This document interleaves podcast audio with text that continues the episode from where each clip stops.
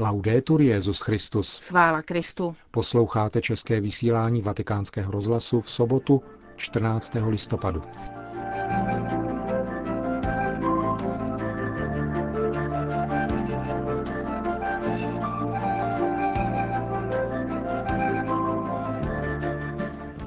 Premiér České republiky Jan Fischer navštívil Benedikta XVI. Bylo zveřejněno datum návštěvy Benedikta XVI. Na Maltě. Obrana života je úkolem nejen pro věřící, řekl Benedikt XVI. Během dnešní promluvy k brazilským biskupům. To a mnohé další uslyšíte v našem dnešním pořadu, ke kterému přejí příjemný poslech Markéta Šindelářová a Milan Blázra.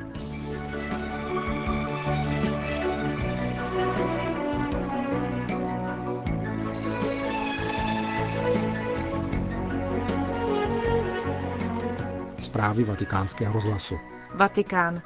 Necelé 2 měsíce po návštěvě České republiky přijal Benedikt XVI. Na audienci českého premiéra Jana Fischera. O soukromém rozhovoru obou státníků informuje nóta Vatikánského tiskového střediska. Setkání ve Vatikánu umožnilo pokračovat v rozhovoru, který započal během apoštolské cesty Benedikta XVI. Do České republiky. Vztahy mezi Svatým stolcem a Českou republikou byly označeny jako dobré a byla potvrzena vůle pokračovat v konstruktivním dialogu o bilaterálních tématech, které se týkají vztahu mezi církevním a občanským společenstvím. V závěru si vyměnili názory na aktuální otázky mezinárodních vztahů, zejména s ohledem na vstoupení Lisabonské smlouvy v platnost. Předseda české vlády Benediktu XVI. Při setkání v knihovně předal pamětní medaili vydanou při příležitosti 20. výročí kanonizace svaté Anežky České a současně 20. výročí pádu komunismu. Anežku Přemyslovnu kanonizoval 12. listopadu 1989 Jan Pavel II. Anežka je po staletí českým národem uctívána jako ochránkyně v době nejvyšší tísně. O její svatořečení neúspěšně usiloval už Karel IV. Teprve v roce 1874 ji papež Pius IX. Prohlásil za blahoslavenou.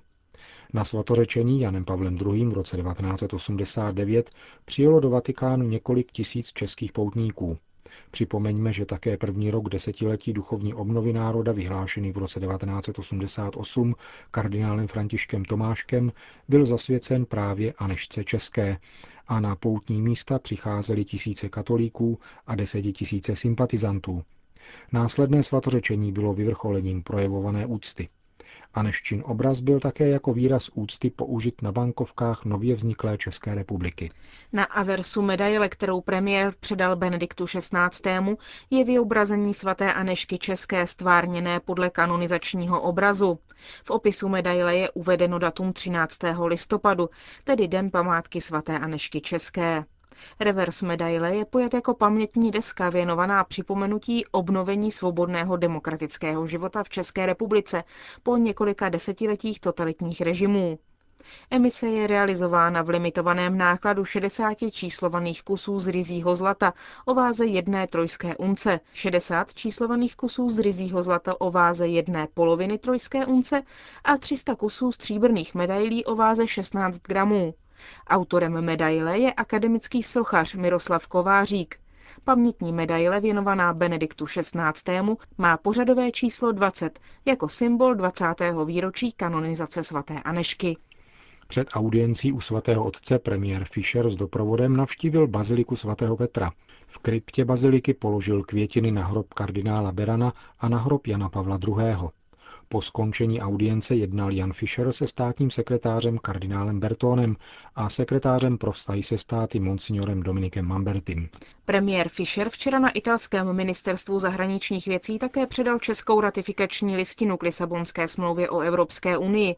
V podvečer pak navštívil českou papežskou kolej Nepomučenum, kde velvyslanectví České republiky při Svatém stolci pořádalo slavnostní recepci u příležitosti 20. výročí listopadových událostí. Při té příležitosti udělil premiér České republiky Jan Fischer kardinálovi Tomáši Špidlíkovi vyznamenání za dlouholeté zásluhy za demokracii a svobodu myšlení. Toto ocenění, takzvanou medaili Karla Kramáře, uděluje premiér české vlády podle vlastního uvážení za významné zásluhy v různých oblastech života společnosti.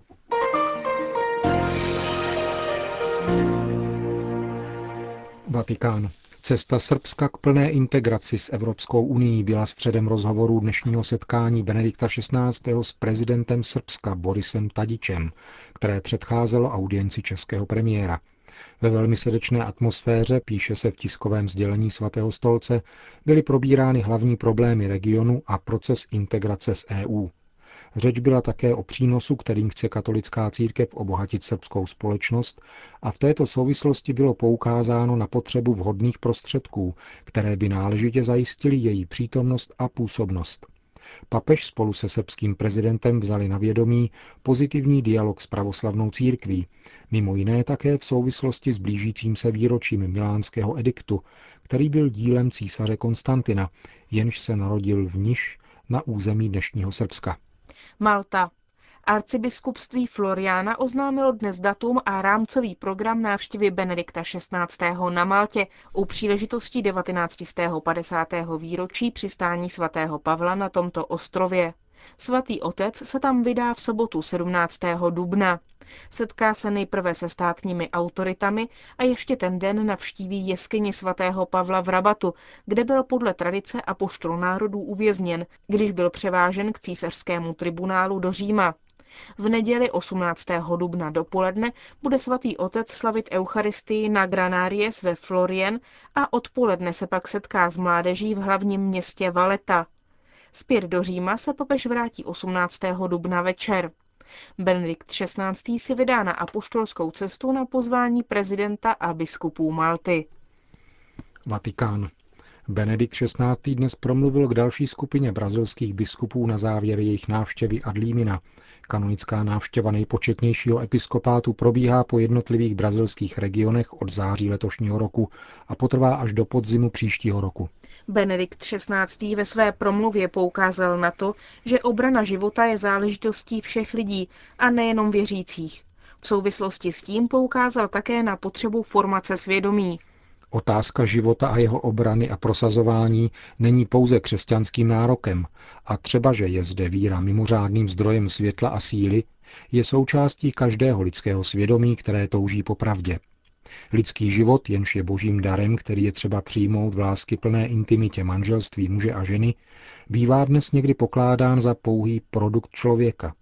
Současná situace v bioetice je primárním a ústředním polem kulturního zápasu mezi technicistním absolutismem a mravní odpovědností člověka. Vědecké objevy v této oblasti a možnost technického zasahování jsou natolik pokročilé, že nutí k volbě mezi dvěma druhy racionality. Racionalitou, jež je otevřena vůči transcendenci, a rozumem, který je uzavřen sám do sebe. Řekl Benedikt XVI. Mimo jiné skupině brazilských biskupů na závěr jejich návštěvy Adlimina. Yorkshire. Nejčtenější anglikánský spisovatel a kněz vstoupí do plného společenství katolické církve. Graham P. Taylor je duchovním a zároveň populárním autorem bestsellerových povídek zejména pro děti a mládež, které byly přeloženy do 48 jazyků. Přijímám toto rozhodnutí s bolem v srdci, napsal Graham v místním britském deníku. Miluji anglikánskou církev. Nikdy jsem si nemyslel, že ji budu muset opustit. Ale dnes, bohužel, dochází k jejímu sesuvu do propasti liberalismu. Stává se jednoduše zbytečnou, poněvadž nedává žádnou naději, lásku ani milost. Britský spisovatel nešetří hořkými slovy na adresu anglikánské církve, která se podle jeho mínění stala pobočkou britské strany práce. Jeho biskupové dnes mluví o klimatických změnách a ne o evangeliu. Grahama Taylora přitahuje ke katolicismu silný pocit totožnosti a důstojnost liturgie. Katoličtí biskupové mají odvahu bránit mravnost. Církev musí plnit prorockou roli, říká Graham Taylor. Bránit to, v co věří. A bohužel si nemyslím, že anglikánská církev je toho ještě schopna. Jako mnoho jiných anglikánů se domnívám, že je třeba opustit potápějící se loď, která ztroskotala na mělčině sekularismu, napsal Graham Taylor na stránkách Yorkshire Post. Jak se však předpokládalo, ne všichni anglikáni, kteří jsou nespokojeni se soudobou liberalistickou orientací anglikánského společenství, chtějí využít možnosti, kterou Benedikt XVI. Nabízí svou apoštolskou konstitucí Anglikanorum Cetibus. Ještě nenadešel čas k odchodu, říká nigerijský biskup Peter Akinola. předseda největší frakce konzervativních anglikánů, nesoucí název Gafcon. K němž se hlásí kolem 35 milionů věřících.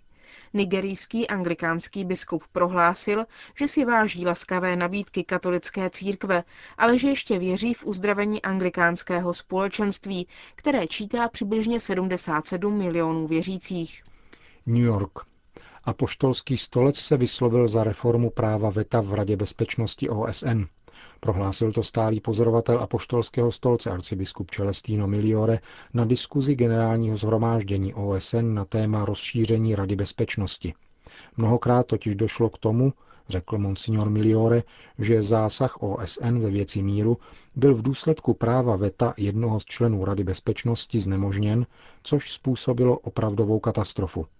Monsignor Migliore dále uvedl, že úplné zrušení práva veta v Radě bezpečnosti OSN je na současné etapě mezinárodních vztahů nemožné, ale je nezbytné uvažovat o omezení jeho výkonu v případech genocidy, válečných zločinů, zločinů proti lidskosti a vážného porušení mezinárodního práva. Atény. Řecká pravoslavná církev vyzývá křesťany celé Evropy, aby přijali společná opatření na obranu kříže. Pravoslavný arcibiskup Athén a celého Řecka Jeronimus svolal za tímto účelem mimořádnou synodu. Aténský arcibiskup se obává, že rozhodnutí Evropského soudu pro lidská práva ve Štrasburku může být nebezpečným precedentem. Kritizuje výrok soudců a připomíná, že právo mají nejenom představitelé menšiny, ale také většina obyvatel. Pravoslavná řecká církev se rozhodla k takovéto reakci v souvislosti s pokusem o odstranění ikon Krista ze škol a úřadů v Řecku na podnět jedné z tamnějších organizací dovolávajících se lidských práv. Athénský soud před několika dny výrok v této věci pouze odložil, přičemž prohlásil, že pokud se štrasburský rozsudek o kříži v italské škole stane pravomocným, vysloví se k celému případu křesťanských symbolů v Řecku znovu. Bagdad. Benedikt XVI. Schválil nového chaldejského arcibiskupa Mosulu, stal se jim 42letý Emil Šimun Nonas Alkoš. Zaujme tak místo monsignora Farajeraho, který byl loni 29. února unesen a jeho tělo bylo nalezeno o 2 týdny později, 13. března nad předměstí Mosulu. Podle kanonického práva zvolil nového arcibiskupa tohoto katolického obřadu synod biskupů chaldejské církve.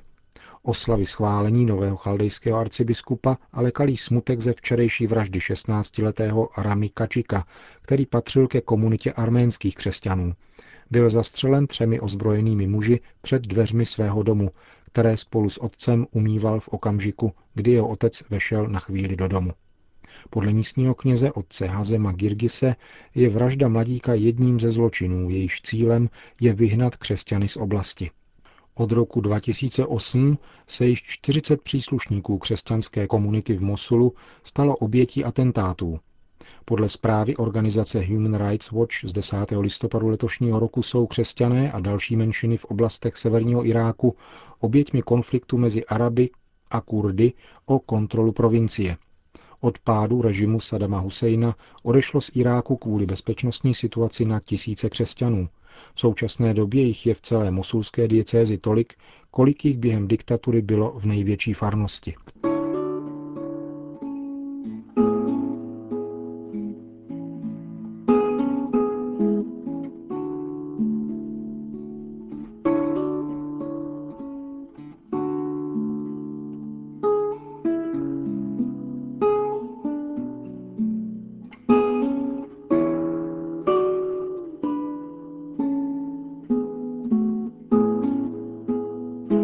Končíme české vysílání Vatikánského rozhlasu.